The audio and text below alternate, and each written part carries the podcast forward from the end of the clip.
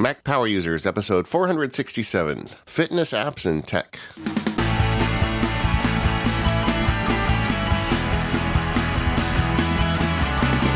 Hello, everyone. This is David Sparks, along with my pal Stephen Hackett. How are you today, Stephen? I'm doing well, David. How are you? Oh, good. This episode's going to be fun. I think so. I, I, I think so. We, we've got a bunch of fitness discussion and hacks and apps. You know, Apple has made fitness a thing with their products now, and I find myself increasingly using them. I know you do too, Stephen. So we thought today we'd just kind of take a survey of the ways you can use your Apple products to to get more fit and um, some of the best workflows and apps to pull that off.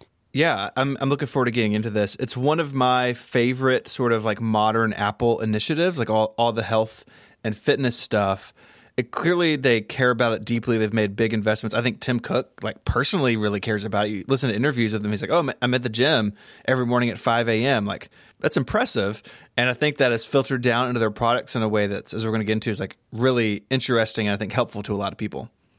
Yeah, and you can tell that you know when Apple references the people who you know use their Apple Watch when their car crashes or or you know Apple Watch helps them avoid a heart attack. You know, Apple, they, of course, they use that for marketing, but I think they, at a very deep level, are proud of that. And I, th- um, I think so too. And anyway, so there's a lot you can do with this stuff, and, and we've broken it down with a, a, uh, a nice long outline here. But before we get to that, uh, just a couple points. Uh, first is I wanted to thank everyone that said hello to me at PodCon. So I was up in Seattle last weekend, and um, man, we had some great listeners there. Uh, it, it, was really exciting for me, Stephen, because you know once in a while I get to be a superstar for just a day or two. yeah, it doesn't. That's not my normal life. You know, my normal life is picking up the kids from school and getting my work done. But the uh, but you know, once in a while you get to go be kind of a superstar, and that was really fun. But um, so many great listeners came up and talked to me and talked about the impact the show's had on them and uh, so much love for Stephen. Uh, oh, you know, I, uh, I, wanted to share that with you, Stephen. But it was just great, and um, and I had a good time, and and of course I got to see some of the relay folks there. Rose and I did a, a really fun meetup, and um, even we had James Dempsey singing music, and it was just it was kind of nuts. But the um, uh, good time had by all, and, and thanks for everybody for for taking the time to say hello and I distribute mini Mac Power User stickers. So there's so many stickers out there. Send us pictures if you put them on your devices. I like to I like to see those things out in the world. That that'd be fun to do. Yeah, I agree. Also, I just wanted to give a shout out to one of my other podcasts, Focused. You know, uh, free agents uh, with the new year turned into more of a productivity show. But we wanted to make it something where we don't have all the answers, but you know, our ideas about getting focused and kind of getting your life together and it's been doing really well. And uh, I've been really proud of what we've done. And we've got two episodes out now. So if you're curious at all about that stuff, you know, it's it's uh, Mike Schmitz and I, uh, and it's the, the subtitle is "Life is about more than just cranking widgets," and I, I think that really summarizes what we're going for there. I've really en- I really enjoyed the first episode. I'm excited to hear this one that just came out uh, on the 22nd. I think y'all are doing a great job. Like uh, talking about superstar, like your co-host. I mean, Mike is so awesome. I've gotten to meet him a couple times and I get to know him a little bit, and I'm just I'm really excited about the future of that show. Just as a listener, someone who enjoyed Free Agents, I'm looking forward to seeing where that goes. Yeah, you know, uh, Mike was so impressive to me. You know, when Jason, uh, you know, decided to move on from Free Agents, he was just the obvious choice, and he was somebody that I just wanted to bring in to the family because he's just so great. And um, so sincere and and and he's got some great ideas. So anyway, go check that show out if you haven't. I'd I'd really appreciate it. Now, so you were traveling, you were on the road, and uh, I saw a blog post you had up before you left about the iPhone smart battery case. So this new case for the 10s, 10R, and 10s Max, and you've got your hands on one. So how is it? Yeah, before we get into the content of the show, let me just do a quick review. Um, okay. So, so Apple made a, a new battery case I, the last battery case I had, I looked it up, was on an iPhone 3GS. oh boy. yeah, so it's been a while. Well, you know, the thing is, a battery case is great until you don't have that phone anymore, and then it's a battery without a phone in it. And um, so I, I've always been kind of hesitant to get them, but both my wife and I have the uh, the 10s Max, so uh, we would we we could both use a battery case.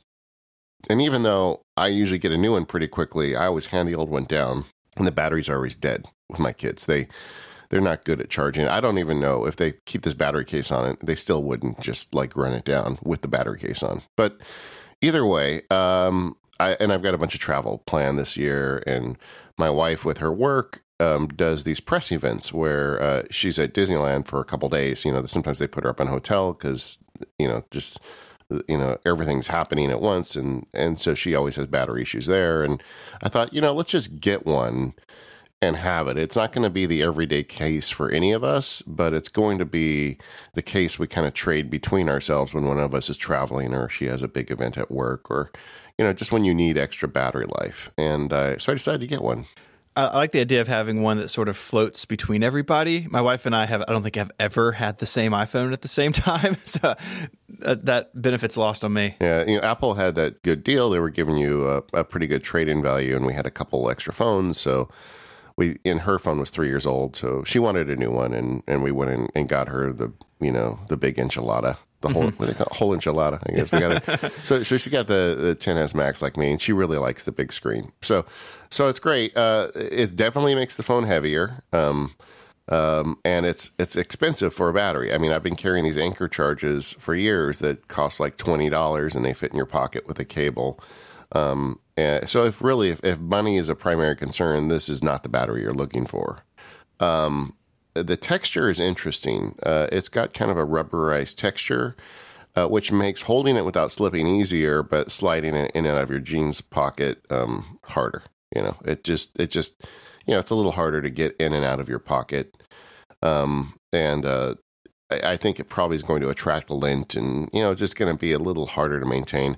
I was super tempted to get the white one. And at PodCon, Alex Cox, also a relay friend of ours, had the white one and it looks amazing, except I, um, well, you know, it's just, I, I know it would get dirty with me in like a day. So yeah, I, I got yeah. the black one.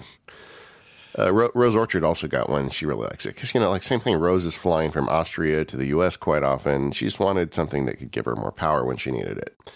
Um, the integration with iOS is aces, man. It, I've never had a because I used to have these um, these external battery cases, and they're always a pain in the neck. You had to like know to flip it on, and you know there was it was just kind of a hard to manage thing and you didn't know how much power you had. Uh, this is the first Apple one I've had, and you know, of course they've integrated it into the operating system. The little battery icon shows you the charge status of the case along with the phone, so you can always see it, and it's got a Qi charger in it.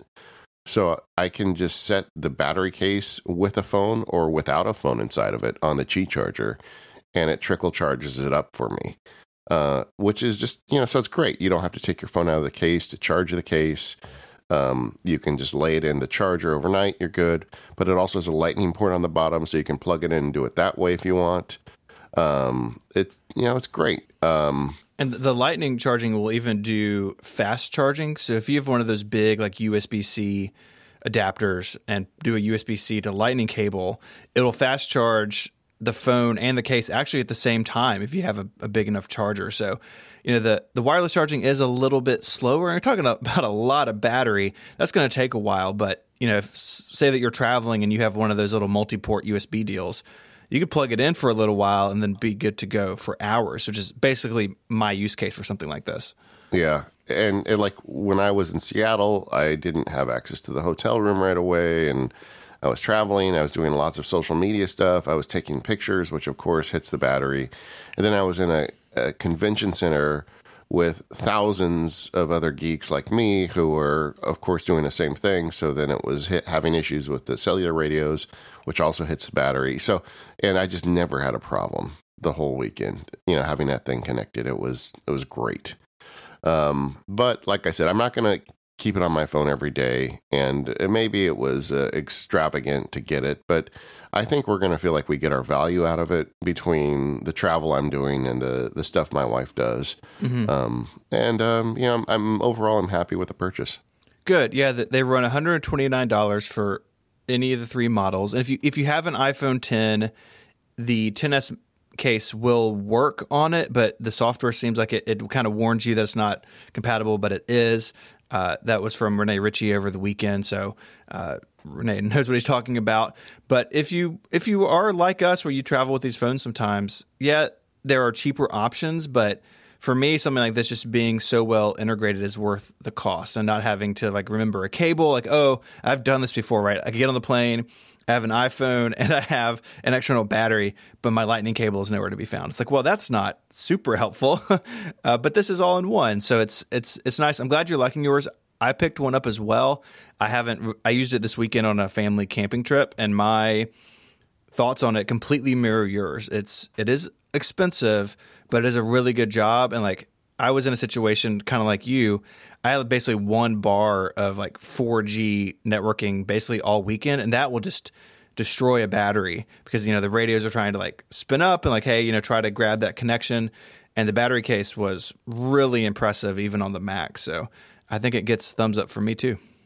Yeah, you know, some people are saying, well, I, it, you know, the modern iPhones they never have a problem with them losing their charge in a day. Then you you probably don't need this case. But like as an example, we had some out of town family visit in December. And, you know, usually when I go to Disneyland, it's like a couple hours. I'm not, you know, because we have passes. So I'll just go in and we'll watch a show, have a sandwich, and then go home.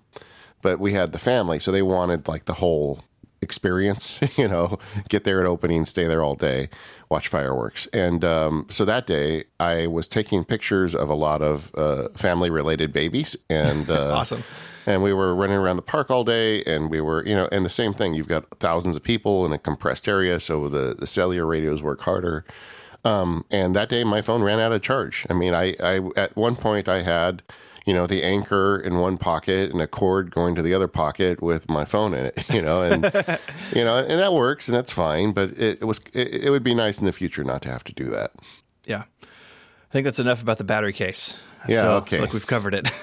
so Apple and fitness. Yeah, this this is a really we talked about a second ago, a really interesting part of the company to me, and I feel like so much of it is not necessarily dependent on the Apple Watch, but I think the Apple Watch is sort of the the place to start for most people. Yeah, and, and, I think, like you said earlier, I mean, they really are taking this serious. I think it's it's one of the real core drives of the company at this point, and it's showing up everywhere. It is. Uh, so let's let's talk a little bit about the Apple Watch itself. So the the Series Four has been out now for several months, and you know it's got the new design, which I think is a lot nicer looking, the bigger screens.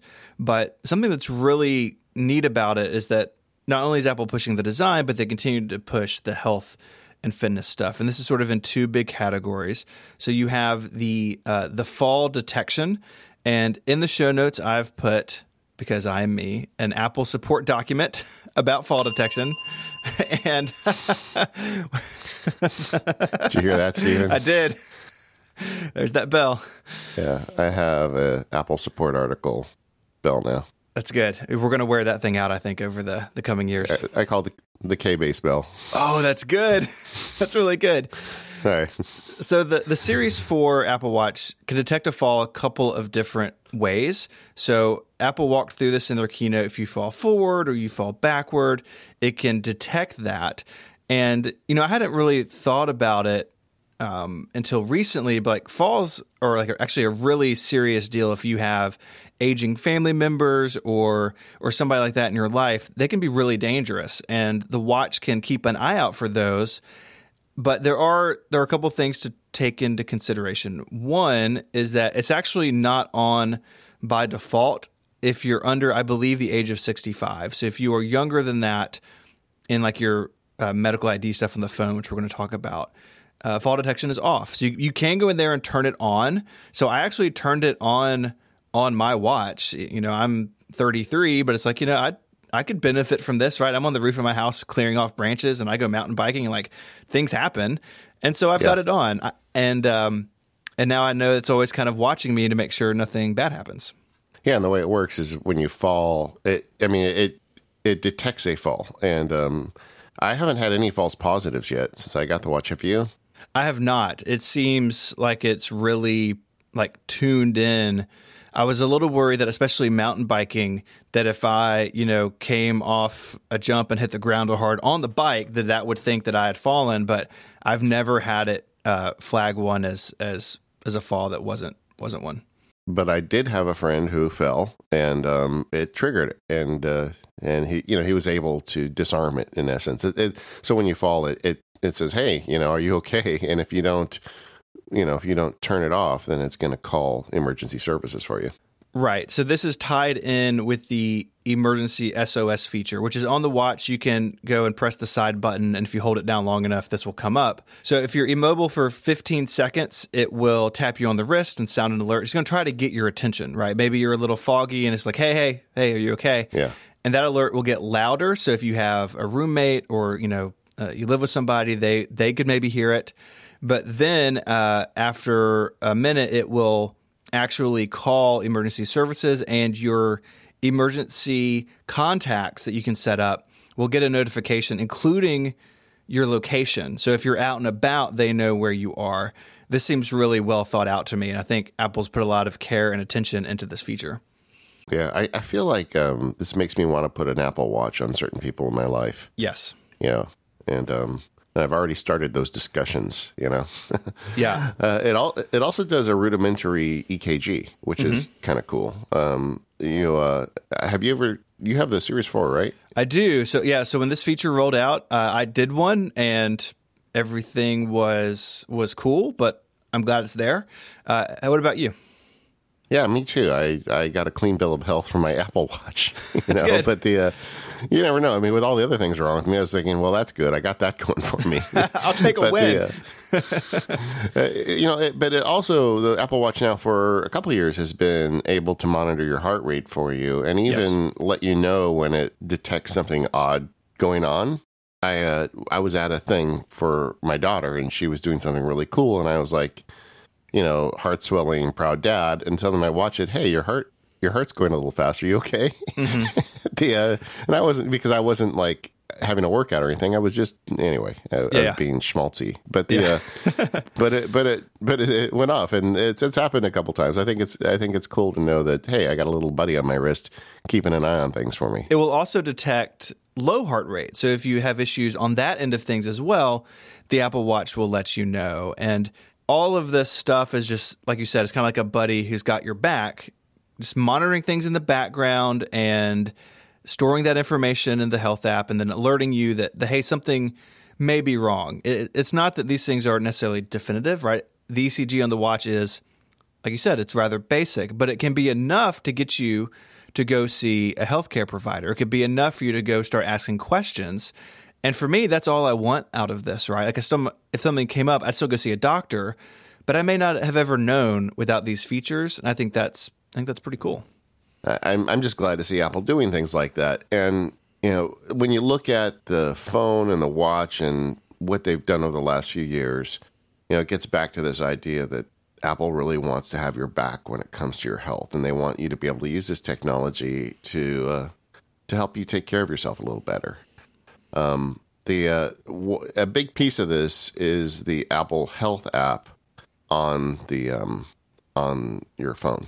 Yeah, so this rolled out with iOS 8 now years and years ago, but the health app is the way I think about it is it's sort of the central repository for all this sorts of information and third-party applications, we're going to talk about a few.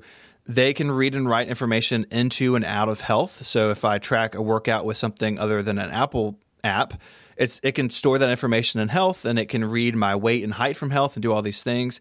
But it's sort of the hub for all these apps and services to go in and and sort of gather information. It's all local on your phone. It is backed up to iCloud if you elect for that to, to be backed up. So if you move from one phone to another, you don't lose your history. But it's all stored on the phone. It's it's not something that Apple can see. It's not something that third parties can see. It is just information that is uh, as private as it can be, uh, which is really important when you're talking about things like health. Yeah, and it's it gets confusing for some people because there's really two health related apps. There's the health app, which is like Stephen said, it's the repository of your health data. And then there's the activity app, which is where you track your activity. And and that's more of a workout related app, and we'll talk about that in a minute. I believe does the activity app require an Apple Watch to show up or I, can you I believe it does.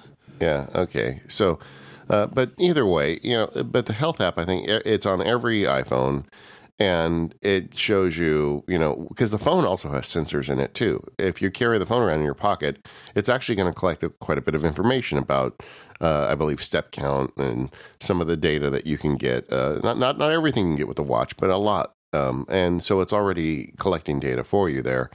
And it's also got a place where you can put your medical details. Um, there is the medical ID feature uh, we've talked about this occasionally on the show in the past, but every time it comes up, I think I want to stop and just put a pin in that because it's so important. Absolutely. So, this is a place in the health app you can go in and enter contact information for yourself and your, again, your emergency contacts. You can list allergies, blood type, height, weight. And the idea is that if you are in a situation where you can't respond to, you know, say uh, a paramedic or, some, or a doctor or somebody like that, this is accessible on your phone without unlocking it. Basically, it's it's two taps away from the pin code screen and they can get all that information including like all that contact info without having, you know, your phone be unlocked if you, if you're unable to do that. I think this is spectacular. I have it set up. This is one thing I tell all my family members be sure to do this because if you're in a situation where someone, if you're alone or someone doesn't know your history, you can put that in there. You know, some of us have like really serious allergies to common medication that would be bad if I was given that in an ambulance. So I want that in there. And my understanding is talking, having spoken to paramedics, this sort of thing is actually included in training. They know that this exists on iPhones. So if someone has an iPhone and they're in an accident or, or something, they look for this. This isn't something that you could do and no one's ever going to look for. My understanding is a lot of paramedics are, are fully aware of the system, which I think is just great. It's it's well worth a couple of minutes to set this up and then to tell your your loved ones and friends and family about it as well. Yeah, there's a real good article you did over on 512 Pixels that we're going to link in the show notes showing people how to do this. Mm-hmm. And uh, you know, we don't give that many homework projects out on Mac Power users, but I would say this is one. You know, I think so. Uh, if you if you've done your own, I, I, would I would hope that a lot of our listeners have already done their own because they're geeks like us. But if you haven't, do it. But if even if you've done your own, make a list of two or three people in your life that you know are on some sort of medication, or you know, everybody could benefit from this, obviously. But but call two or three of them, and or the next time you see them, help them get this set up. I think you could really help somebody out one day that way. Absolutely. But anyway, uh, so you, in addition to putting your medical ID in there, uh, something you talked about earlier that I think is just a good move Apple made with this is the ability to allow third party access. You know, because it's Apple, you never really know if they're going to do that. I mean, they, they still haven't done that with time tracking stuff. but, but the um, but with medical they have. And i think this was a really great move because there's just rich abundance of third party apps out there. We're going to talk about several of them as we get through the show. Um, and all of them at your approval you know none of none of the stuff is automatic. You have to approve it. Uh, but they can not only draw from this uh, your health Uh, and medical data in this application, they can also contribute to it. So if you have a sleep tracking app, it can send sleep data to the app, you know, and, and it's just great because now you can choose the apps that you like the best and still have this great repository of information instead of having to go to five different apps to get different bits of it. Right. I was actually just looking through mine as you were speaking, and I've got, you know, probably seven or eight apps in here that can both read and write information, and it's really fine grained. So something like a calorie tracking app may want all sorts of information, but you may want to say, hey, actually, I don't want you to see certain things. So there are a lot of toggles on these screens, but I think it's it's worth going through them, looking at them, and granting permission uh, based on what you want. And they have both read and write. So if I have an application, I, I want to say, I don't want you to know anything about my health, but I want to use you as a way to input information into Health app. Then you can set those permissions accordingly, which is really nice. And, and, before they did that, because these health apps were starting up even before Apple had this this health app, uh, it was a mess because you literally had to go to the Withings app to see your weight, and you had to go to the Fitbit app to see your steps, and it was just it was terrible because you didn't have a single place to collect that information. It's really great.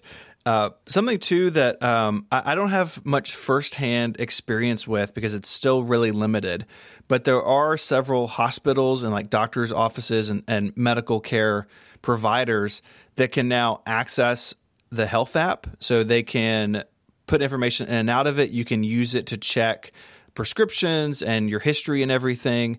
Um, I would love to, to hear from, from listeners if you have experienced this, because again, it's a very limited rollout right now, and what that's like. Reading about it online, it seems like people really like having that back and forth. But if you've had experience with that, uh, maybe let us know in the forums. I'd love to see how that experience has been for you. Yeah, I mean that might be fodder for a feedback episode at one point because it's kind of a new thing, and um, I'm super curious to see I think it's like in its infant steps now, but maybe in the future, this is a thing where you go to the doctor and, you know, tap a button on your phone and do a download. It'd be, it'd be really great. I mean, all that information is there, but yeah, exposing it in a way that, that is use, is useful to a medical care professional would be really cool.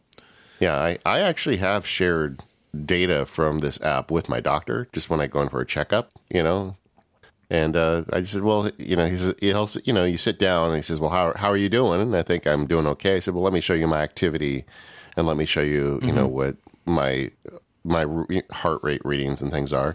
And he sat there for a few minutes and looked through it all. And uh, it was, I thought it was kind of nice because that's way more quantitative than me just saying, I think I'm okay, you know? right. Yeah. I'm not the professional. Even the ECG feature we mentioned will actually create a PDF in the health app that you could email to your doctor or nurse practitioner. Like it's it's really well thought out. You know, I always I always heard as a kid of it called EKG, but I guess it now the accepted term is ECG. Yeah, I don't know the difference or when it or when it changed to be honest with you, but yeah. ECG is what Apple calls it. Okay. Well, then it must be right. I'm going to go with them. this episode of Mac Power Users is brought to you by our friends at 1Password. Look, we all live in a complicated age. We have countless, I mean, countless online accounts. We have social media all the way up to online banking. And each one of those needs to have a secure, unique password to keep us safe. And that's where 1Password comes in. You can use it to create strong, unique passwords. And the best part is you don't have to remember all of them, right? So if you have, I mean, to say you just had 30 accounts, all of us have way more than that. But even remembering 30 strong, unique, different passwords is basically impossible. But 1Password remembers them all. They're stored there securely and they're on all your devices. So if you're at home, in the office, or somewhere in between, you can log into all your accounts easily wherever you are. With 1Password for families, you can share login information with the important people in your life. And with 1Password for teams, you can create 1Password vaults for different coworkers managing access to critical information with fine grained control. So if someone doesn't need that login, but they need this one, you can just set that up for them. 1Password, of course, works across a wide range of browsers and devices. On the desktop, the simple shortcut of command backslash opens 1Password with the correct login selected and ready to be filled. That is a shortcut that is wired into my brain forever. AgileBits stays on top of the newest features. Uh, for instance, 1Password on iOS uses Face ID to let you quickly unlock your vault, and it integrates with the new autofill password feature, so you can log in right from the standard iOS keyboard. And this is great because staying secure shouldn't slow you down. You know, if something to keep you secure is a burden on your workflow, you're just going to bypass it. And 1Password makes everything as easy as possible by keeping up with what Apple's doing. One of my favorite features, actually used it this morning, was the ability to create and store banking information. So often I have the need to send somebody like a routing or account number for a payment, and that comes with like a bank name and a bank address. And instead of having to look that up every single time, I can just keep it in 1Password. It's way safer than keeping it in Apple Notes or Google Docs. I know it's safe and sound, encrypted neatly in 1Password for when I need it. Head over to onepassword.com slash MPU to learn more and to sign up for a free 30-day trial. And when you do sign up, you'll get 20% off. That's onepassword.com slash MPU. My thanks to 1Password for supporting this show and Relay FM. I think we should start talking about the ultimate health and fitness accessory for your iPhone, and that's the Apple Watch. And um, it's expensive. And I, I, just wanted to take a minute to talk about, you know, what do you get for your money in terms of health and fitness with an Apple Watch, and how does it compare to something like a Fitbit? I think it's a, a great place to start. And the base layer of you know step tracking, heart rate monitoring, simple notifications, that's really kind of the same on both of them, right? The Apple Watch does those things in a way that I think is nicer, but the the Fitbit suite of products, which we have a link in the show notes because there are a lot of them, and it's hard to keep them straight and hard to talk about all the brands. Most of them can do all of that stuff. I think the big difference for me, at least, uh, as as silly as this may sound, is actually iMessage. At the Apple Watch for me is an iMessage machine. It's an iMessage client almost more than anything else day to day. And, you know, I, I have a lot of threads with a lot of people. It's my primary mode of communication other than Slack during the workday. Again, some of the Fitbit models can receive notifications from your phone, but you don't get to interact with them necessarily in the way like you can on the watch because it's all baked in, made by the same company. And maybe that sounds, you know, a little bit silly. I don't know if that is true for everybody, but it's definitely true for me, kind of where I am in life. I mean, we all have our like killer apps on the Apple Watch, and you just don't get those on a Fitbit. I mean, for me, it's it's OmniFocus because I'm scatterbrained and and I get ideas all the time on things I want to act on. So I've got the OmniFocus um, widget, and I can just or complication, so I can just tap on that and add to the inbox with my voice very quickly and and to me that makes the difference in price worth it but but on a health and fitness level i feel like um the you know like i'm i'm not aware of a fitbit that does an ecg maybe there is um, but it just seems to me like Apple is is always the one mm-hmm. pushing the charge on health and fitness. And an- another big difference for me with the Apple Watch is, frankly, the social element of it. I feel like for me, it actually helps motivate me to work out when I, you know, I get to send unicorns to you or, you know, or when like I, I had a friend because I was traveling, I didn't work out for a few days. I had a friend actually text me, "Hey, I noticed you haven't worked out this week. That's not like you. Everything okay?" You know, and it's like that's nice to have that kind of community feedback and it it helps get me more fit i think and i know you can do that on fitbit as well but look you know let's be in my world most of my friends are wearing apple watches so that would make sense to join join in it's actually interesting my mom wears a fitbit and that to her on the Fitbit side is one thing that keeps her there. You know, I would like to have her have an Apple Watch mainly for the fall detection, like we spoke about earlier. But she's got her friends and like people she works with, they all track steps within the Fitbit ecosystem. And so for her to step out of that would be leaving that sort of community. And I think that's a really strong point to consider that those communities like they do mean a lot to a lot of people like you i, I share my workouts with a lot of people and it is a, a sort of a, a sense of oh yeah people can see what i'm doing or not doing and that actually is like a, a, motivator for me to to like okay i need to make sure i actually make it to the gym this morning and not just sleep in and then go to work late. Like i need to get up and go do it. Um, and i think that's a powerful thing. For my wife, the Apple Watch exists to find her phone, you know, because it's got a button you can press that makes your phone that's ring. A, that's a great feature. I think that, that that'll. I don't even think it needs to tell her the time. it's, it's worth yeah, it. I use that uh, pretty often. I use it as a speakerphone. I mean, I, it, it is an extension of the phone for me, much more so than it was in the beginning. I mean, Apple has done such a good job at making the Apple Watch itself, but Watch OS, the software that runs on it just better and better over time. And yeah, the applications are more limited when you look at what they can do on the phone. But we all have the two or three that we use. You mentioned OmniFocus. Uh, for me, a big one uh, is uh, day one as well to do like quick entry on day one and have it sync up. They actually just had an update very recently that, that made a lot of that better that I'm looking forward to exploring hopefully this weekend. But there's there's little sort of interactive things you can do on the watch that that don't mean uh, you know, going over and picking up the phone, which again is unique to the Apple Watch because it's all baked in by the same company, right? They can do this because they build uh, the software and hardware on, on, both sides of the equation. You know, we should put a pin in it. At some point, I want to talk about how we do journaling with our. Tech. Yeah, I'd love to. I think that's something to talk about. Um, anyway, uh, so must you have an Apple Watch to take advantage of fitness and health with your with your iPhone? Uh, you don't.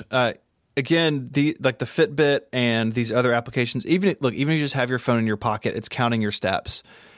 You don't you don't have to have an Apple Watch to take advantage of this, but the Apple Watch does improve the quality and types of data that are collected because it has all these sensors.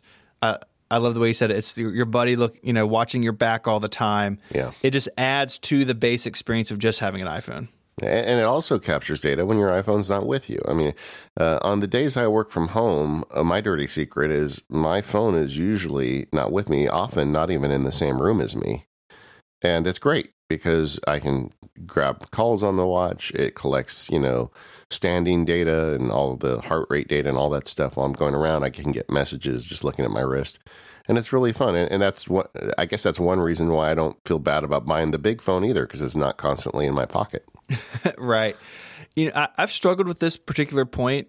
My Series Three I bought with LTE, and I had this, you know, this vision of I can go for a bike ride or a run or just go to the grocery store, use Apple Pay, get a phone call, get iMessage, and leave my phone behind. And the reality of it was, at least for me in my own experience, I just didn't do that very often. Uh, there was something that the watch couldn't do. A lot of the time, it was podcasts. That's better now with with Watch uh, OS five and and those new tools that like people like Marco, like Overcast being on, on the watch is huge for me. But I just always brought the phone with me anyway. So my Series four actually is not cellular. I, I went with just the the aluminum Wi-Fi only model, and I would like at some point again in the future, may, maybe not this this time, but maybe you know at some point, trying this again where I can just walk out the door with just my watch. But for me, at least, it didn't really pan out that way. And uh, you know, I'm, I'm glad it's working for you, and I think it works for a lot of people. But for some reason, for me, it just didn't quite stick. I'm terrible at surfing. Know, I'm in California. You got to do this stuff, right? I'm terrible at it, but I I go out and try. Uh, but I've decided this year I'm gonna um, do more boogie boarding, which is much easier, you know. Uh, and now I'm deciding: Am I gonna wear the now that I have the the Series Four with cellular? Am I going to wear it into the ocean? I don't know. I'll let you know how that goes.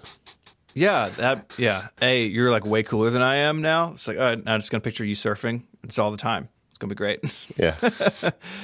yeah. The you know the watch is it is additive to this conversation, right? It yeah. is a satellite to the iPhone. I, I not, but I do think at some point in the future, you could maybe get by with just an Apple Watch, like you know, looking ten years down. I mean, I don't know. I'm terrible at predicting the future, but yeah. At some point, I could see it sort of graduating to being a sibling of the iPhone, not a child of the iPhone, if you will. But for now, you are you got to kind of understand that it is it is an extension of the phone I think more so than it is it's a standalone device, at least for most people. Yeah, but I, think I'd conclude this just saying, look, if you if you want to get really serious about health tracking, uh, a Fitbit or an Apple Watch, even a year old Apple Watch, you know, if is going to be is going to dramatically increase the accuracy and quality of the data you're collecting. So, something yeah. you may want to do. Yeah, absolutely. All right, so so let's get to the nitty gritty of exercise. Um, the activity app is um, Apple's kind of catch all exercise application. And it's got a whole bunch of different exercises in it. Every year with a new update, they add additional categories. Like this year, they added um, uh, uh, the, the the training, you know, where you go and they they cross between like rowing and weightlifting, and you know, you do these workouts that jump between different modes. But they added that. Um, but even for you know rowing, uh, walking, running, just about any exercise you can think of, they've got listed in there. So you decide you want to start doing the exercise. You go on your watch and you go into the activity app. You pick the exercise you're about to do, and you press the start button. And then it just tracks for you. And then the watch is using a little more power. It's checking your heart rate more often and it's like if you're running it's checking your distance and if you've got you know it's it's actually recording your path if you've got the watch you know with the um with the geo built in. And it's uh, just kind of like i said your little buddy now is is just keeping track of what you're doing during your specific exercise. And when you're done you press stop and it saves it. And you've now collected some really great data about your exercise one of the nice things they did with the most recent release of the watch os is they because people always forget you know nothing worse than finishing like a two mile hike and realizing you didn't start your it's your workout. the worst. Yeah. It's like now i'm not going to get credit and Stephen's not going to send me any unicorns. It's just going to suck right? And um, now it, it, it, it fixes that for you. In fact when i was in seattle for those of you who've never been to seattle the whole city's built on a hill, so it's pretty good for your heart walking around. And Rose and I had a uh, we were um, uh, the hotel we were uh, staying in was was kind of far away from. Well, it wasn't that far away. It was like 15 minutes away from the event, so we would walk um, together to the um, to the event, and I would always get to the event, and my watch would say, "Hey, looks like you just did a workout. You want me to give you credit for that?" and I'd say, That's cool. Why, yes, little watch. I would like that very much. And on the the other end of it, so if you've been working out and then you know you get distracted leaving the gym and you get in your car, instead of having a an hour long session, it'll say, "Oh, hey, it looks like you've stopped working out." You just get a little vibration, a little sound, and you can say, "Yes, actually, I did finish my workout." So it's it's keeping an eye on both sides now, which I really like because I mean I forgot all the time. Uh, You know, the, the watch has sound on it, and I, I, almost everybody I know turns it off like permanently. Same. Yep. Me.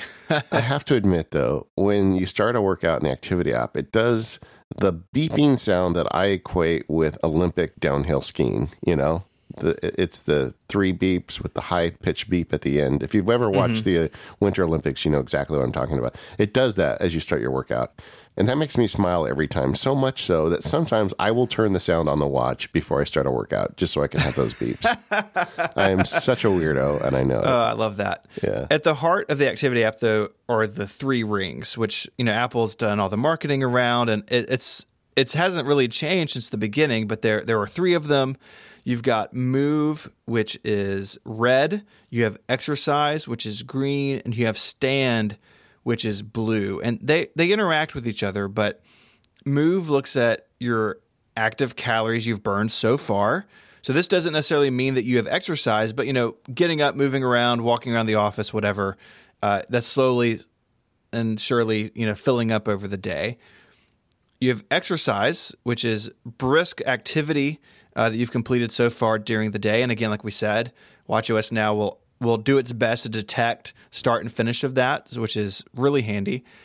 And then you have stand, which is just looking at the number of hours in which you've stood and moved for at least a minute. So this is the one that I've got reminders turned on for this because you know a lot of days I'm just at my desk sitting and it'll ping me and say, "Hey, you've been here for a while," and I use that opportunity to get up, walk into the house, get a cup of water, get a snack, which is probably not what the health app wants me to do, but whatever, and uh, and make sure that I'm on my feet a little bit. And you know, over over the day, they start to fill up, and then you fill one of them up, and you have a really cool animation, and if you, you can fill all three up, which is sort of the ultimate goal, um, and all that gets logged in the activity app. So you can go back in time and see how you've performed over time. So for me, I always like this if I'm someplace like WWDC or like you said, PodCon, where like it's pretty easy to fill your rings if you're walking 20 minutes back and forth a couple times a day, as opposed to a day you're just in the office. And you can kind of see over time how you do. So for me, uh, I like to start my week with exercise. Monday morning, I'm in the gym, and Mondays really consistently I fill my rings. Tuesdays is a bit of a, a bit of a struggle for me some days, so I can see that over time and make decisions about how I plan my week, how I plan my exercise, and it's all based on these like three rings that just slowly fill up over a 24 hour period. Yeah, and just a safety tip, you know, uh, when you get the stand notice that says, "Hey, you have you have haven't st- stood for a while," that is not, uh, you know, filling your stand uh, loop by going downstairs and eating potato chips isn't Yeah. exactly what they meant. Not that I've ever done that, Mm, yeah, no. I don't know what that's like. but there, but there's real science behind that. I mean, people who sit all day, you know, they go on the ground sooner, and that's just something that that's easily avoided if we would uh, try and do something about it. So. Um, I, it, it was really educational for me when I got my first Apple Watch because I had had a Fitbit for a long time, and, and the Fitbit I had didn't have heart rate tracking. It was before they did that, and I, I know they do it now, so it's okay. You don't have to write me. But the um, uh, but I had I had the kind that you that was like a little pill thing you stuck in your pocket, and um, I didn't realize I wasn't doing anything for my heart rate, and I took that really serious when I realized the red ring was not filling on my new Apple Watch with the old workouts I was doing. So now I'm I'm regularly doing. I hike up into these mountains around me, so I get heart rate. I do some yoga, which uh, man, that kills me. I'll tell you that. That uh, I have so much respect for anybody that's good at yoga. My wife was telling me, "Let's go do it together." I'm like, I don't want to go anywhere public. You should see how it is not. It is not a pretty picture. Just put it that way. but, oh man, yeah. But but anyway, uh, so I think the watch it's a good example of you know putting this when you put this technology to work, it actually can change your habits and maybe improve your health. One last thing on the activity rings. It, it used to be, I believe, where they it was just what the watch was tracking itself. But at some point, like the health app, Apple has integrated other apps into activity. So if you use a third party workout app, and uh, there are several, I use a couple on a regular basis, they will contribute to your rings. So one I use really frequently is called Strava.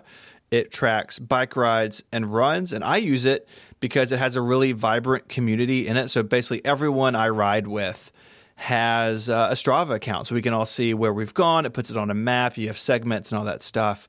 And now I can start a ride in Strava, actually on my Apple Watch, and it will auto pause if I stop. And at the end of the ride, I can hit finish, and it will sync not only to Strava, but it will sync to the health app and to the activity rings. And so I can, after it, it takes a second, after it syncs, I can see that green ring fill up with an hour and a half bike ride that I didn't tell the watch itself I was bike riding. I, I tracked it in a third party application.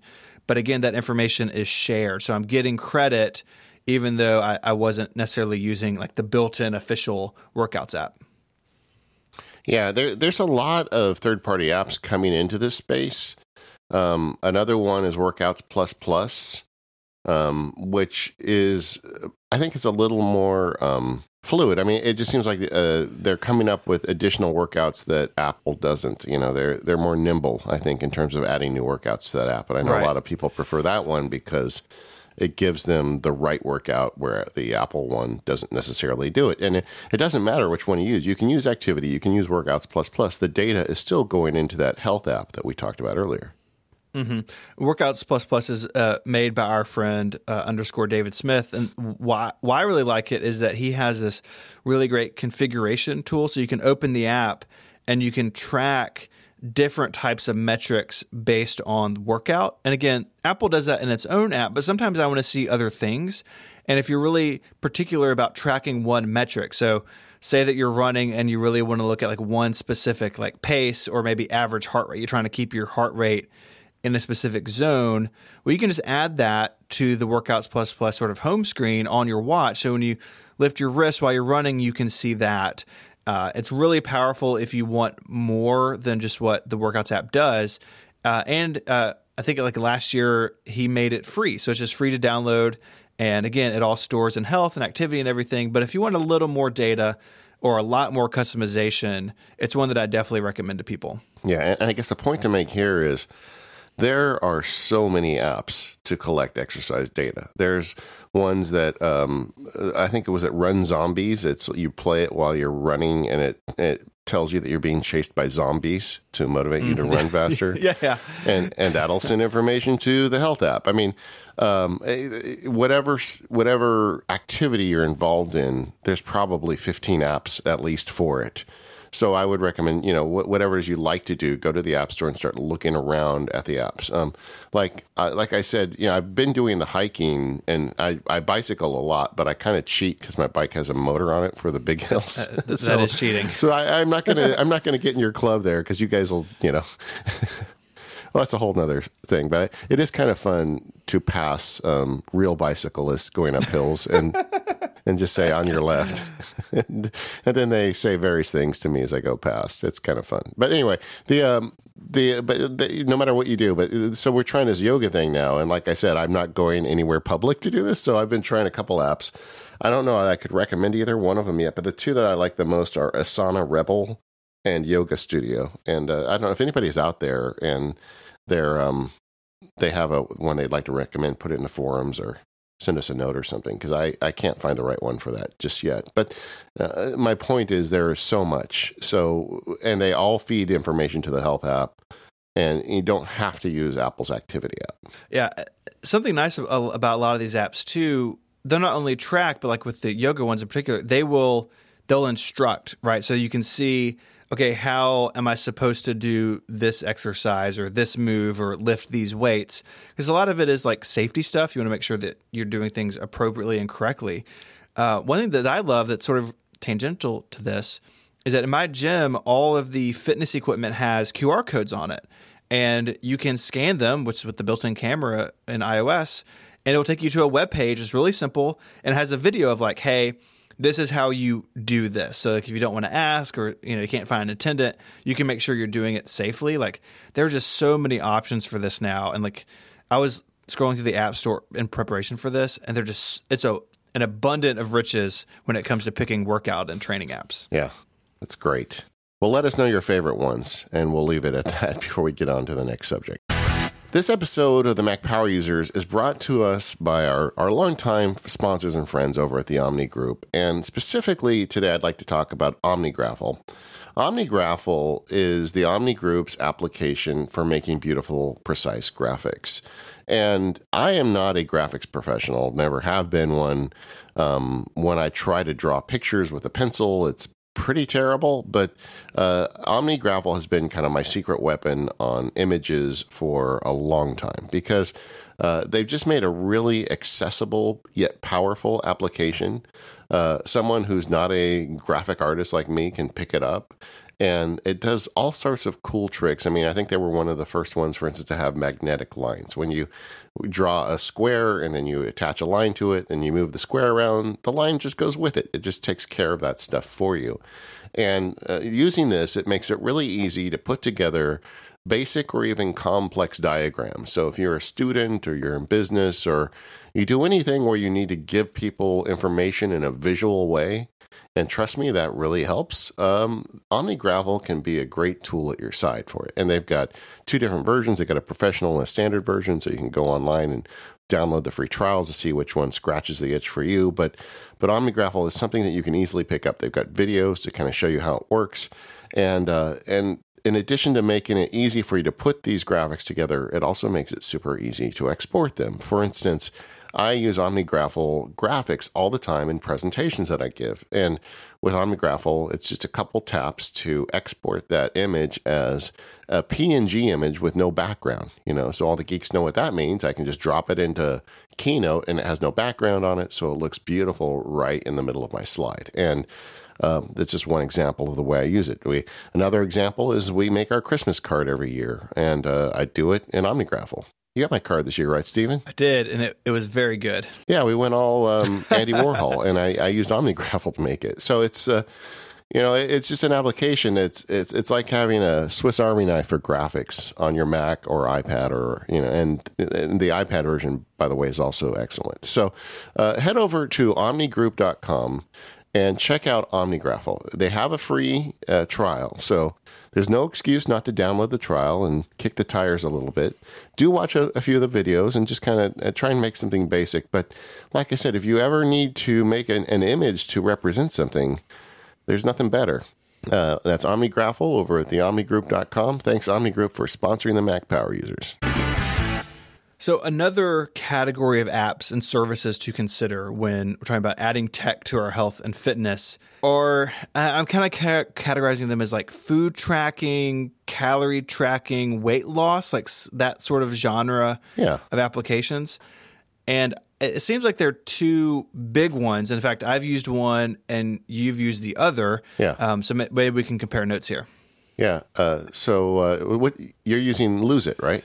Yes, I've used Lose It. Uh, not so much in the last couple of years, but for a long, for years and years, used it to input calories, keep up with calorie counting, and uh, try to gain some understanding about my diet and and how that interacted with my exercise. Yeah, and and I used to lose it originally, but I have a, as I'll talk about later, I have a Withings scale that that measures my weight, and at some point, um, the free version required didn't support that, and this was years ago. Maybe it does now. I don't know. But the um, so I, di- I didn't want to pay for the premium just to get it to auto capture my weight, and and the other big one, MyFitnessPal, uh, does support that, and I've had a free version of my MyFitnessPal ever since, and it's the same thing. MyFitnessPal uh, plugs into the Apple Health data. So, for instance, when I do a workout. Um, it shows in my daily calorie and, and when I weigh myself on my smart scale. It, it collects my weight. But the thing I find it really useful is just keeping track of what I eat. Um, Uh, I I have this issue. I guess I'm getting a little older and metabolism is slowing down, and I'm still exercising and eating pretty good, but uh, I feel like I'm getting a little chunky, and I want to do something about that. And uh, so I've got to be more careful about what I eat. And every time I write down everything I eat during the day, I eat better. I guess that's obvious, but um, but I, if I'm going to do that, I need an application that makes it easy and that's what uh, MyFitnessPal does. So with MyFitnessPal no matter where like restaurant stuff you go to they've almost always got all the data in there. And and it's uh, uh, here's a power tip. Like if you're going to a, a restaurant put and you're about to order something, go ahead and, and plug it in before you order it. Because you'll see, like, wait a second, this is 1500 calories. Yeah. I'm okay. going to change change my mind. yeah, exactly. It has it has that effect occasionally. But but the other thing that uh, MyFitnessPal does, it's cool, is it's got a, a barcode scanner. So a lot of the food I eat is just you know stuff I get at the market, and like uh, you know uh, if I'm gonna have some Campbell's gumbo soup, I have to uh, go ahead and scan the barcode on it and it just collects the data if it didn't already have it in there. So it just makes it ridiculously easy to write down what you eat. And um, that's why I like MyFitnessPal. Uh, that one also has a social element to it. Uh, I think Lose It does as well. Um, I haven't done much of that. Maybe I should think about that at some point because I think, like, just like the the exercise, I think the having people hold me accountable would be be a good thing. Absolutely. And Lose It is very similar in feature set. I mean, trying to compare them, they're, they're very similar. Lose It does all the same things. The super easy search and input for uh, for tracking calories. Uh, it can even use like location data to try to like put you in a restaurant, which I think is cool.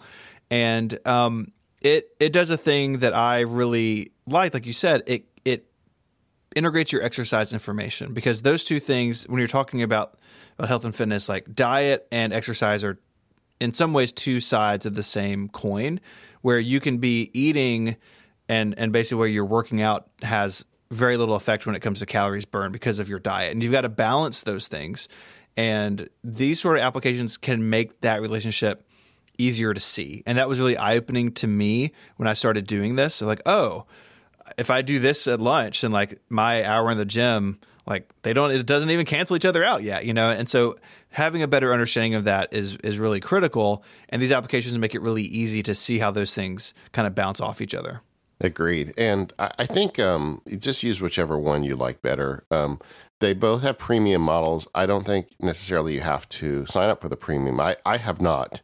And it's just fine for giving me the data i need um, and then I think the other thing is is the social thing is kind of important if you want to do this with other people. You all need to be on the same page. I just said y'all. I don't think I've ever said that before. Oh man! Oh, it's starting, buddy. it's well, my coming. dad's from Missouri. He used to say all sorts of weird stuff. There you go. Well, yeah. we'll accept you. Yeah. Um, uh, another sort of app that's kind of like these, and I have struggled to find good examples of this. So again, this is one where like if you have a good example, I'd love to hear it.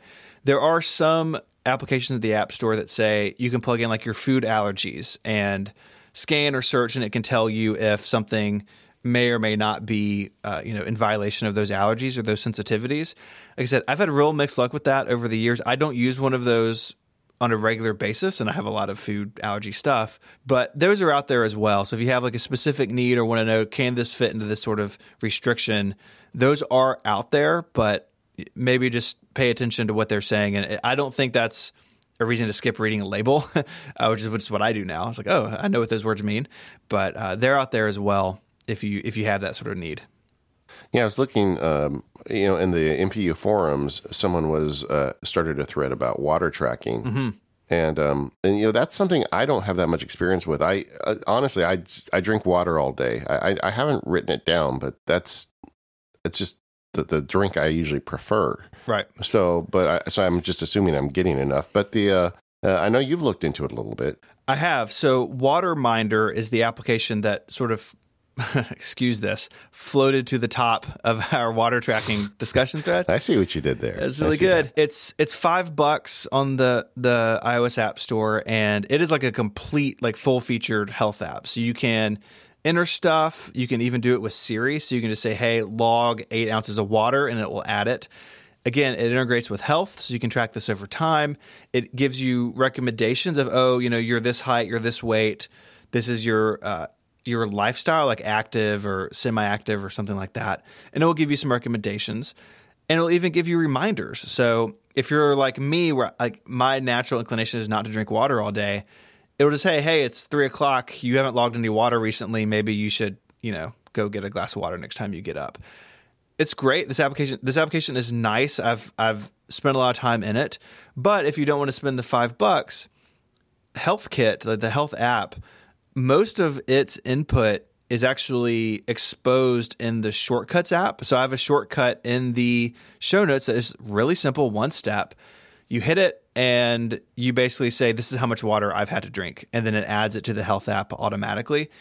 I think Waterminder is nice because it goes, gives you the reminders and the recommendations. But if, if all you're after is just tracking, just I'm already, somebody like you, David, I'm already drinking water but I'm kind of curious about how much it actually is, and this shortcut can be a nice way to sort of quantify that.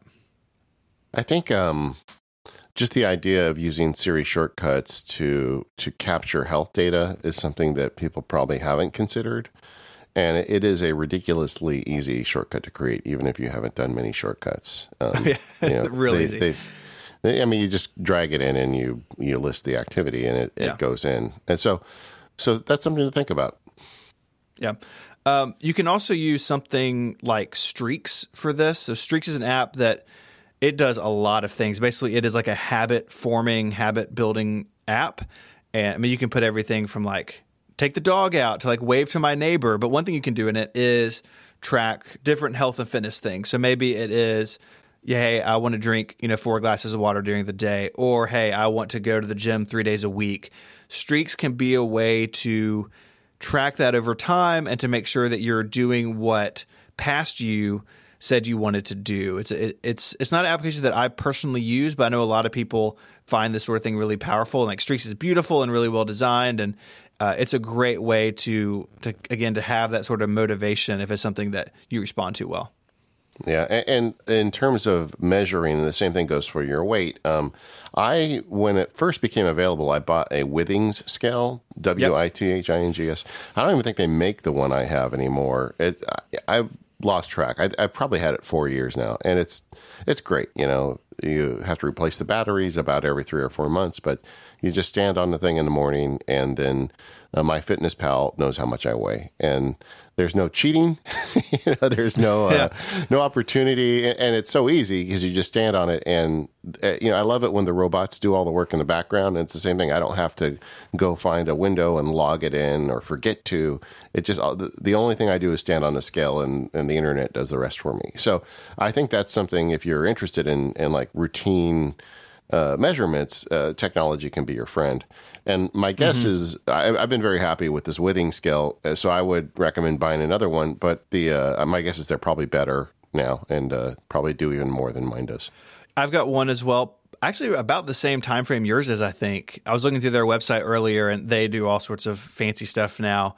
Uh, they do BMI indexing, and it all works over Wi-Fi and talks to your phone. Like I've really been happy with mine, and we just had like a kind of a El Cheapo like drugstore scale before this, and I was yeah. like, well, I'll splurge on this because I had a lot of a lot of stuff going on. I was like, I really want to track my weight really specifically over time, and uh, it was a great purchase for us. We, my wife and I both really love it.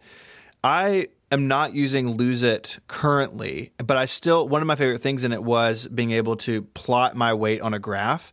And so I came across this application called Happy Scale and it has the most adorable icon you've ever seen. It's a bathroom scale with a smiley face. Like it's a win right off the bat for the icon. And you can plug your weight into it. Uh, again, it works with the health app and it syncs all that data across. But it gives you basically any way you would want to chart your weight. It can do it. So you can say, I just want from this date to this date, or I want my entire my entire history goes back to like 2014. I want to see all of it. I want to see uh, my goal weight and see how my weight has interacted with my goal over time, both over and under. It's really powerful, but really easy to use. Uh, if you're like me and you love graphs, this is the app for you. And it, you can back all the data up to Dropbox, even though it syncs with the Health app. It has some nice data import export features. Uh, this is an app that I haven't heard talked about a lot of places, but I absolutely adore. All right, I'm I'm downloading it. I'm in. Yeah, look how happy he is. Yeah, I, you know, I, I'm going to try and talk you into MyFitnessPal, and then we can uh, send each other rainbow unicorns over our weight and food as well. You're going to see how many nights I just eat a bowl of cereal for dinner. I don't think I'm ready to share that. um, all right, but uh, so there's some there are some definite options out there for auto weight tracking, and if you're you know bringing the geek uh, tools to the to the table, this is something you may want to do. Absolutely, and and we should say that all of this stuff is is great for contextualization to kind of understand what's going on with your diet and exercise and what's going on with your body, but none of this like should be taken as the only way to do this. Like if you have real concerns, like of course go talk to a doctor, go talk to like a dietitian or nutritionist. There there are lots of people who can help you form plans, but also like you said earlier sharing that data with your doctor. Like if you are if you are plotting all of this and keeping up with it all, you can go in armed with that information. And that's what I love about all these tools is that I can have an informed conversation with a healthcare provider about what's going on in my life because I take a little bit of time each day to track the stuff as I go. Yeah, and, and you don't have to buy all these fancy things to do the same stuff. We know that. You don't even have to tell us. We know. But uh, I guess I should say that because later in the outline, I have just a mother load of geeky fitness equipment. You've picked some wild stuff. Yeah. Well, you know, I, I, I just let my mind roam free with the internet. That's a dangerous game, my friend. this episode of Mac Power Users is brought to you by our friends at Luna Display. Have you ever just looked at your iPad and wished you could use it as a second display for your Mac? Well, Luna Display lets you do just that. And it makes perfect sense because your iPad has this gorgeous display. If you, especially if you got the big one, it's a lot of screen real estate, and maybe it's not in use when you're at your Mac, so you could put it to use, use that extra space while working with Mac OS. Luna Display provides crystal clear image quality, reliable performance, and wireless flexibility. You just pop this little hardware dongle into your Mac and you're good to go. So I have the USB C one on the back of my iMac Pro. Itty bitty, not hanging off anywhere, not making a clutter, but it makes this work great. And if for some reason you don't have Wi Fi, you can just connect via USB so you don't, uh, you're not stranded, you know, somewhere where the Wi Fi is not working. When using the Luna display, you can set up your workspace anywhere. So you can be productive in the office, in the studio, or on the go. And you don't have the expense of buying a second screen because you already bought the iPad. You don't have to have this big external display that you're not using all the time. You can reuse what you've already invested in. Luna Display acts as a complete extension to your Mac. So you're going to get support for your external keyboard, Apple Pencil, and touch interactions. You can interact with your Mac with just a swipe of a finger. It kind of turns your Mac into an iOS app in sort of a weird inside out way, but it's, a way that I really love. Uh, I've been really impressed with my Luna display. Like I said, I have the USB C version. It works flawlessly with my between my iMac Pro and my iPad, and the process is really easy. Get their application, get it installed, and it's really I've really come to love it using my iPad as a reference monitor. So I know you and I both talked about while we're recording our shows having the recording software off to the side on the iPad, so I can keep an eye on it, but it's not cluttering, you know, the notes and everything I'm looking at. Uh, but I really have come to love it too in the bookkeeping administrative work that I do. That I can have a, you know, say a really long PDF or something, something I need to interact with on my Mac, but just have it off to the side as a reference, and I can interact with it as I need to. Listeners of Mac Power users can get an exclusive 10% discount on their Luna display. Just go to lunadisplay.com and enter the promo code POWER at checkout. That's lunadisplay.com and promo code POWER at checkout. Our thanks to Luna Display for their support of this show and Relay FM. All right, moving on in health and fitness, I want to talk a little bit about sleep tracking. Um, I think if there was one thing I did to improve my health in 2018, it was the year that I said, I got serious about sleep tracking because it, makes such a big difference when you get enough sleep and you get good quality sleep. And how do you know if you're getting good quality sleep? Um, with the uh, technology, actually, it really can lend a hand. Absolutely. You know, and all of this stuff, like I, I kind of feel like I have a good a good thumb on how I'm eating, how my exercise is going but I, I, find it personally hard to quantify the quality of my sleep. Like I don't sleep super well, and sometimes it's way worse than I expected, and sometimes way better. But I've actually, like you, have implemented some tech so I can again have an informed conversation. I can actually know what's going on as opposed to just like, well, I don't know, I'm tired like three days a week. I must not be sleeping well. Now I have actual numbers.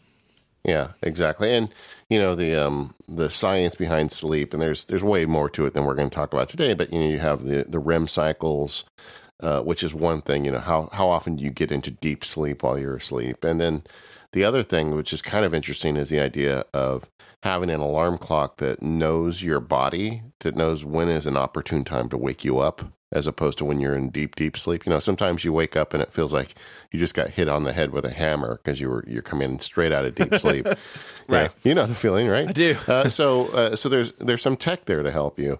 Uh, so, what what are you using to do it? So you you are sleep tracking in, right?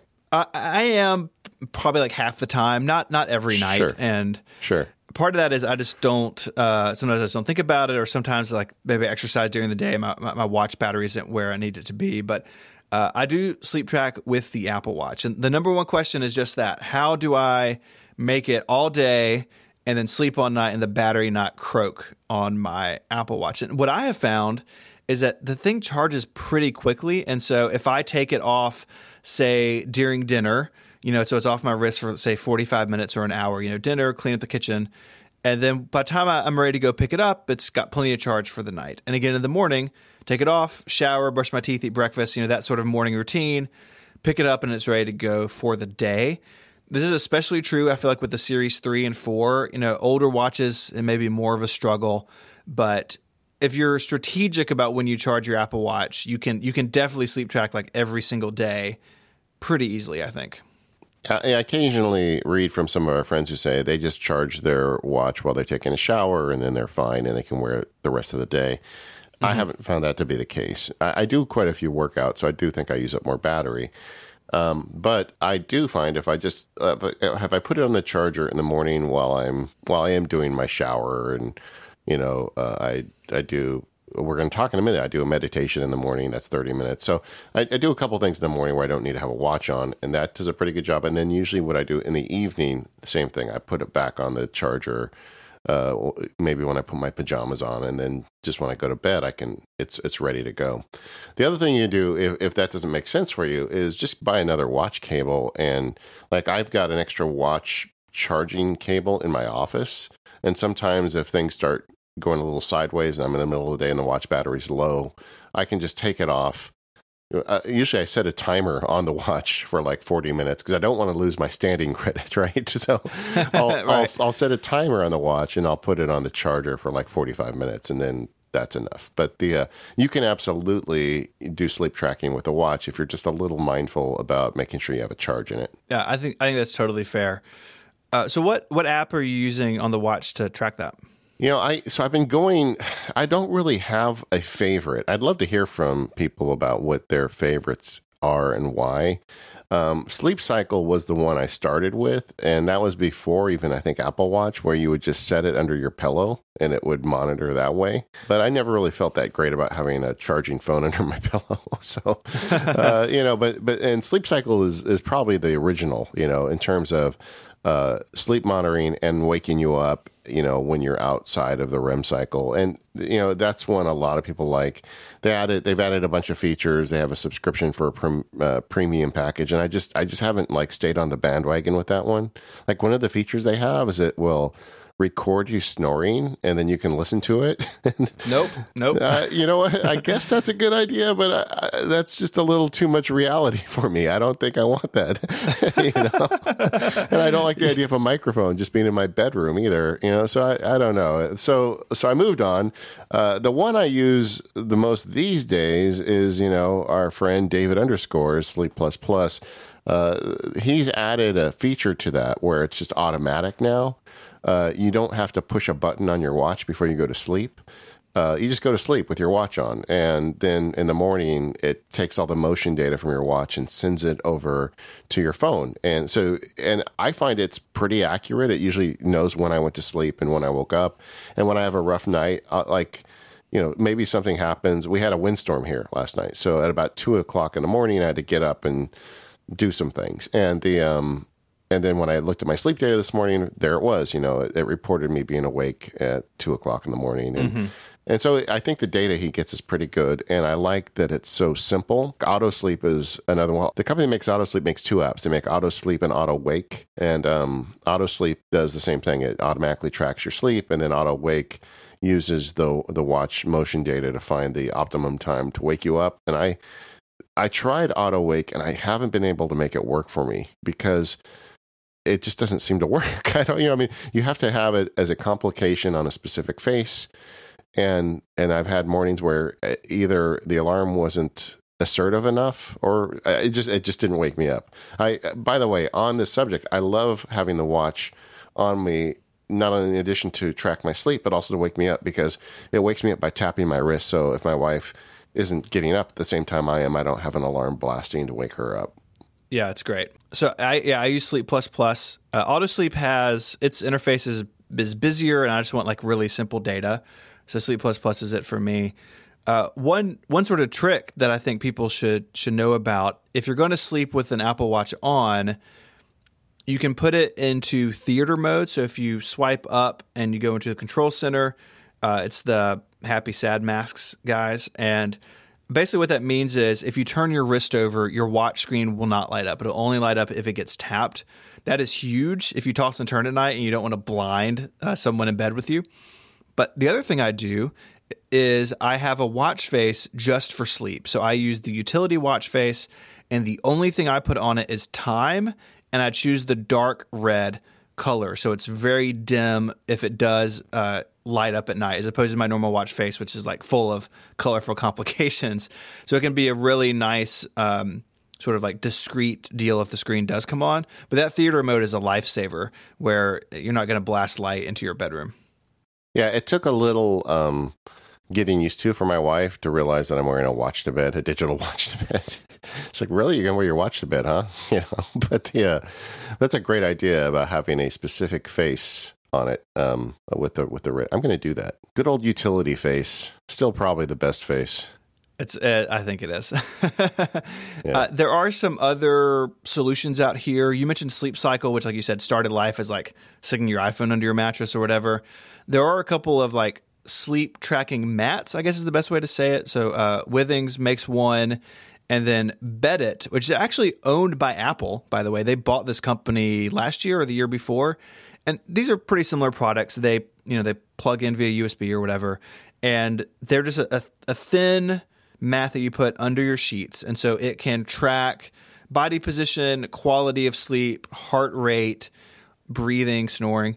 Um, if you're if that's your your deal, it can basically track that information without having a watch on your wrist. You know, for me, I already own an Apple Watch. The information I get out of Sleep Plus Plus is is enough. It's, it gives me the data that I want. So I haven't investigated these personally, but there are other options out there if you want a little bit more, or you don't own an Apple Watch or don't want to wear one while you sleep. Yeah, you know, I feel like you and I are in the same place on this. The I like I, the sleep data has really helped me, and um, and also Apple has this built-in feature. Um, uh, I forget the name. Is it called bedtime? Where bedtime. it gives you, a, yeah, it gives you a notification. You tell it when ideally you're going to be waking up, and it'll set an alarm for you, and it'll tell you when you should be going to sleep for that. Um, sleep Plus Plus has a similar feature built in. Uh, the thing I like the idea that Apple's including it in the operating system, but I don't like the alarms that bedtime uses. And um, you know, getting back to that silent tap on your wrist as an alarm, it, you really, I really don't think you can beat that. And and then I don't hate some song. You know, like if you use a song to wake you up, then you end up hating that song because it's the yeah, thing yeah. that drags you out of sleep. so you, you know, you got to pick a song you hate to begin with. So then you're starting the day with a song you hate. There's just no win there, right? So so the the silent tap works great. Um, but but getting back to my point, I feel like the amount of data I get out of Sleep Plus Plus is is fine. I some of these apps um, seem like they want to give you more information. I'm not sure how accurate it can be. I mean, it's just a thing strapped to your wrist all night, but um, I'm I'm perfectly fine with what I'm getting. You know, the amount of sleep I'm getting and a, and a general idea of my restfulness during the sleep and it, it really does equate like the days i feel bad i look and say yeah i did have a bad night last night. Um totally unrelated are you a napper? Uh, I, very rarely. Uh, most of that i think is just my phase of life with kids in the house. It's just not feasible most of the time but uh, on occasion. Yeah i got a killer sh- Siri shortcut for naps. I'll um i'll polish it up and i'll put it in the show notes. Okay. I'm Yeah, really just- curious. Cause, 'cause- yeah, because you know you need a nap for for me. If I sleep a nap longer than thirty, I like naps. Don't do them every day, but I do them often. And if I but if they're longer than thirty minutes, it messes me up because I think I like you know there's science you know like drags you into deeper sleep. Blah blah blah. But uh, so I've got a Siri shortcut that puts the phone on do not disturb, sets a timer, and uh, does a couple other things, and um, and then when you after the alarm goes off for the nap, it, it reverses all that and uh, but it's got to run the whole time. It's it's kind of cool. I'll I'll put it in the show notes. Cool. All right, now we get to go hippie on the show. Uh, it's Oh, funny boy. because this is the coming out week for me in meditation because the uh, the most recent episode of Focus that dropped, the the uh, Chris Bailey wrote a book and he had a section there on meditation. I said, all right, I'll just admit I've been doing it since 1990. Yeah, I'm from California. what do you Sure. expect, right? Uh, but so I, I I get real benefits out of it. If you want to hear an extended discussion of why I think meditation is a great idea, go listen to Focus. That was pretty cool. You see how I did that? Um, yeah, but the uh, it really does help, eh, eh, believe it or not. And and once again, there's a lot of studies and science that show I think this stuff can help you sort things out. But the um, but there's some great apps for it if you're interested in starting on. Now, now, I guess your position. What's your position on meditation? You don't. You haven't done it, right? I haven't done it. Uh, I don't have any strong opinions on it because I just ha- I don't have any firsthand experience, to be honest. Just not your thing. That's okay. And there's a lot of people that feel that way. Uh, but if you're interested in it, um, the uh, there's a couple things. First, Apple has that Breathe app on the Apple Watch, which was Apple's way, you know, Cupertino style. Hey, maybe you should try this. And I think most people immediately turn that off. Yeah, know? I, I did. I'll just be honest with you. I don't use. Maybe I should turn it back on. Maybe I need to experiment some more. I, you know, I, I don't, I leave it on. I, the meditation I do is, is with, through a different app and, um, I don't use that as like my focus meditation. I do occasionally, I like having it on because occasionally when it goes off, I'll say, well, when that went off, was I in a good space? You know, I'm so granola, man. I, I'm sorry. I'm sorry for everybody outside California. What I, you know, how I talk. but the, um, anyway, uh, so I, I leave it on, but I don't really use it that often. But the the there are some great meditation apps if you want to kind of get into it. Uh, it doesn't. What I said on focus is is true. You know, it doesn't matter what you're. It's not a religious thing. It's really, I think, a practice thing. And if it is a religious thing for you, please don't get mad at me. But uh, for people who aren't, you know, Buddhists or whatever, it's this is something I think everybody can benefit from. Uh, the uh, the app I would recommend is Headspace. It's got full on courses they walk you through and I think it's 30 day free trial, so you can just give it a try and see if it if, it does it for you. Uh, another good one that has tutorials in it is called Calm. Um, I've been doing it a long time. Uh, a lot of times, I when I meditate, I don't need someone talking in my ear; it's distracting for me. Uh, so I use just a real basic one, which is in effect a glorified timer, and it's called Samsara, M A S S A R A, and I'll put links for those three in there. But you know, this stuff is part of health and fitness, and it's totally um, more accessible. See, I, I'm from California. You said totally. Uh, it's more accessible uh, using this technology. Like uh, when I wanted to learn how to meditate, I had to go to um, to a place where I learned all about it. And maybe you're not in a place where you can do that, or you don't have time to get in a car and go somewhere. Uh, these applications can really take you pretty far down that road. yeah, it's cool. Um, I'm gonna, I'm gonna turn the breathe app back on. I'm gonna dip my toe in the water. Well, if you were going to dip your toe in the water, I would recommend. I, I, oh, I, know. I know. I don't know. I'm not going to hold you to this, but if you're going to, Okay. if you were listening to this and you want to dip your toe in the water, I would recommend just download Headspace and just try the free 30 days and just see if it helps or not. You know. Okay. And the problem with meditation is that you feel foolish when you start it because the whole idea of it is just to to pay attention to what you, what's going on in your brain. You know. And um, you feel like a dummy when you do it at the beginning, but then all of a sudden you start seeing benefits. So, if you if you really want to try it, do that. And if you'd like to hear a whole lot more about it, Chris Bailey and I go in depth on it in the most recent was it uh, focused episode sixty five.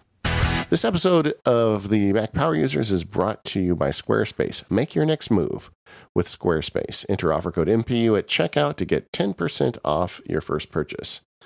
You know, I love Squarespace. Uh, I use it every day. It's the uh, service that allows you to create a website easily that do just about anything you want.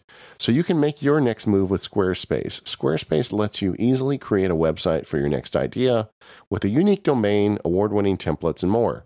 Maybe you want to create an online store, or you want to create a portfolio, or maybe you just want to create a blog. Uh, Squarespace is an all in one platform that lets you do just that. There's nothing to install, no patches to worry about, no upgrades needed. You don't have to worry about any of that stuff. Squarespace has got it covered. They have award winning 24 7 customer support if you need any help, and they let you quickly and easily grab a unique domain name.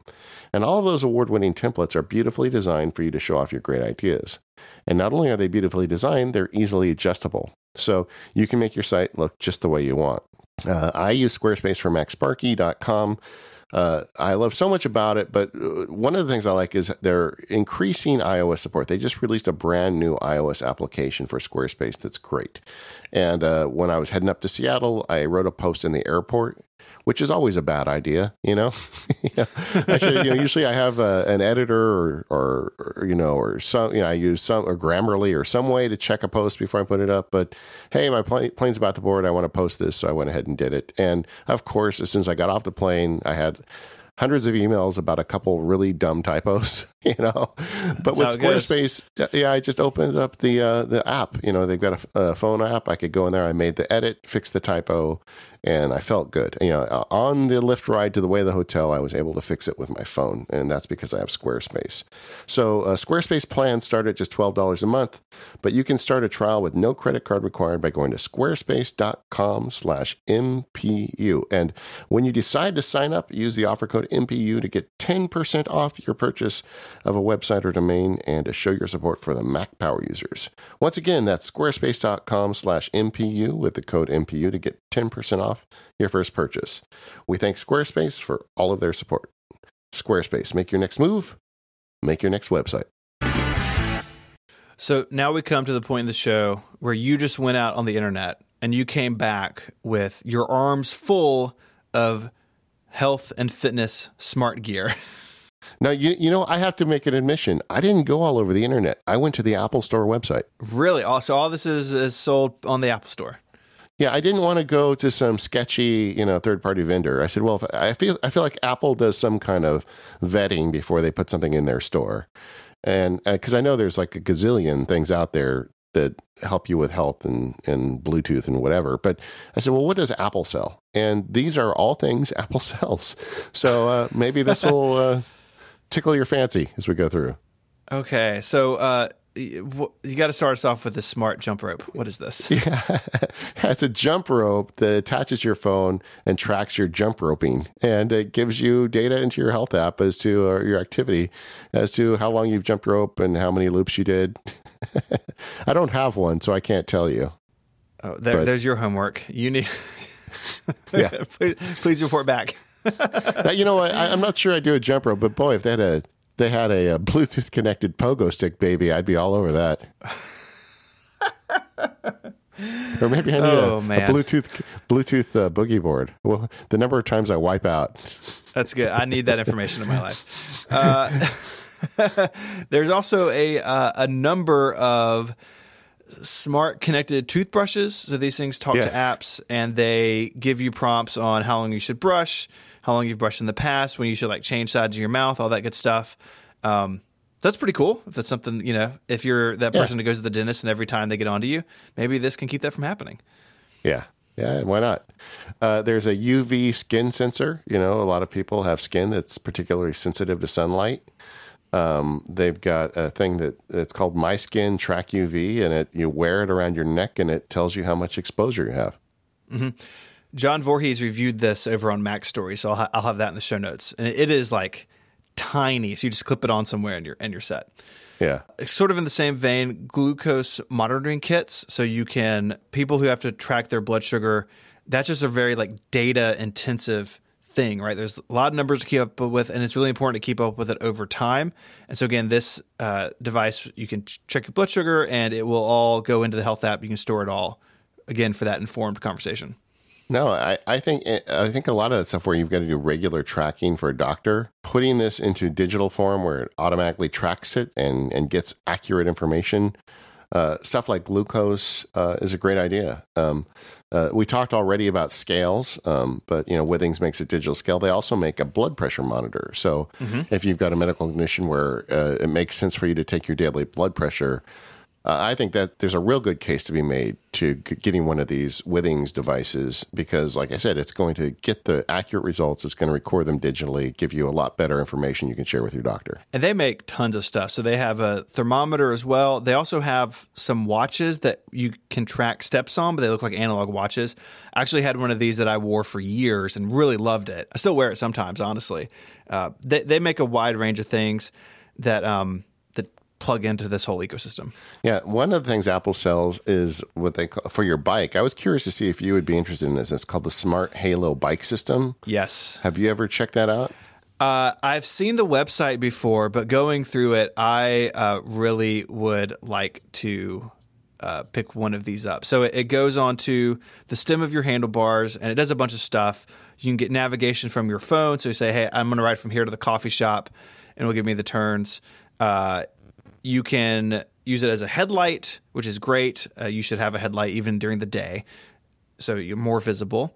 It has a security alarm. It can track your ride, your fitness, and your speed and distance, and all that stuff. Kind of an all-in-one deal, and it's really attractive looking. Like I would totally put this on my sort of commuter bike and and and enjoy it. I think so. I may I may pick one of these up. Maybe I'll ask this for uh, next time you know birthday or Christmas comes up. Maybe on my list. Yeah, and the way it does things, like the directions, it does it by lights. There's like lights around the rim of it, so it lights up on the side you need to turn right on or whatever. So as a bicyclist, it allows you to keep your eye on the road the whole time. Which is important. yeah, exactly, exactly. The uh, another one that they had. I, I'm not a tennis player, but they've got a, a, tennis racket swing analyzer. You know, that's a whole bunch of stuff that you know attach a gizmo to a um to something you use for a sport or activity and then collect data on it. And this one does that. It, it analyzes your tennis swing. Don't really have anything else to say about that. yeah, I mean, there's similar things for golfing and baseball. I'm sure you know a lot of like yeah. tracking your motion, that sort of stuff. But um, uh, the, the next one is interesting to me. The upright posture trainer. So it is a little uh, little pod. I don't know, and it goes on your back basically, and it, it, it detects your posture. And so if you have back pain or you you know just want to sit up straighter, walk straighter, this can remind you to do that and again give you information on how you're doing. Uh, for some reason, this one really turns me off. I'm not sure. I probably know that I have bad posture, and I just don't want to be reminded of it constantly. um, sit up, sit up. The, yeah, um, the uh, the there's one called the Spire Mindfulness Activity Tracker, and based on my uh, my segment earlier on meditation, you'd think I'd be all over that, but I'm not really. It, it measures breathing, tracks sleep, attaches to clothing. Um, I, I don't know. I'm not really sure what this does that I would need. Um, hmm. so, that, but that's fair. Uh, and then they also had the fingertip pulse oximeter, oximeter, uh, Ox- you know, oximeter. I know that you know. I, I recently had a, a, family member in the hospital, and uh, they do that all the time. Yes, I really should have researched before the show went live exactly why they need that information, but oh, somebody well, out I can, there knows. I can explain it. I have. Uh, we have one of these, and not a smart one. We have a dumb one in our house. Uh, yeah, and it detects things like um, heart rate and that sort of thing. But the, the sort of the critical thing is oxygen saturation in your blood. So if you have something like sleep apnea where that's that can be a struggle at night, this can give you information about that. Or some certain types of infections or, or diseases will impact how much oxygen you get into your blood. So, yeah, the hospital it's sort of standard fare. So we have one. It's about the size. It clips on your finger, gives you a little readout on the screen, and it works very quickly. It's just a couple of seconds usually. But yeah, they have a smart one on the Apple Store. So again, plugs into health and all that stuff. And I bet if we came back in a year, there'd be another ten of these things that are measuring oh, yeah. other things. It's just, I mean, the the pedal is down on this. I mean, the, the rumor mills are saying Apple is pushing hard now to have the Apple Watch figure out if you've had a stroke or not. And um, uh, so I, I, feel like this is only going to get better. And at some point, I mean, at, at, what point do the people who are resistant to wearing technology in their wrists start to say, you know, I need this just because it's going to keep me alive? you know, I mean, you wonder. Um, like yeah. I, I, like I said, there's there's some family members that I have that are resistant to Apple watches, but this fall detection stuff. There there's some older members of my family have has got their eyebrows raised. You know, they're they're suddenly thinking about getting them. Right. I mean, I remember that even when the Fitbit first came out, it was sort of a nerdy thing. We're like, why would you want to track your steps? But now, like, just go to the grocery store or go to Starbucks and like, a lot of people in all different types of all different types of lifestyles and, and professions and age. A bunch of people wear this sort of thing, and you know, Fitbits have become sort of a more normal accepted thing. The Apple Watch definitely. You see way more Apple Watches than you used to, and uh, I think this will only become more common as time goes on. You know, maybe it won't always be a watch. Maybe at some point we'll have a ring, or you know, who knows what. But I think just we're going to see more and more of this in the future. So people, again, be more informed, make better decisions, be able to talk about their bodies and their health with actual data as opposed to just sort of subjective feelings. Yeah. And, and I guess the closing point would be you know, this stuff really can add years to your life. So you should take it seriously. Uh, we've heard from many listeners on this. I mean, Federico, our friend on Relay, has, um, you know, he survived cancer and he has gone through, he's done a lot of medical stuff and he's written some very touching posts about it. But all of them focus on how he's used technology to kind of turn things around for him. We'll put those mm-hmm. links in the show notes. Zac Hall, a recent guest we had on MPU within the last six months, um, lost 50 pounds. You know, he just decided he didn't like the way he looked in his Christmas card. So he uh, he got serious about using these tools and dropped a bunch of weight. And um, and we've I've heard from personally I've heard from many listeners. Uh, whenever I do posts about my activity ranges, I always hear from somebody who talks about some life changing effects this has had for them. So hopefully this stuff can help you out. Maybe we've shared a few apps or ideas with you today that can help you uh, get a little more fit. Yeah, absolutely. And you know, a, a side of this that we haven't really talked about is the sort of digital wellness, like okay, I'm exercising, eating well, but I'm spending a lot of time on screens, or I want to downplay that, or again, I want to understand to quantify how much time I'm using my devices.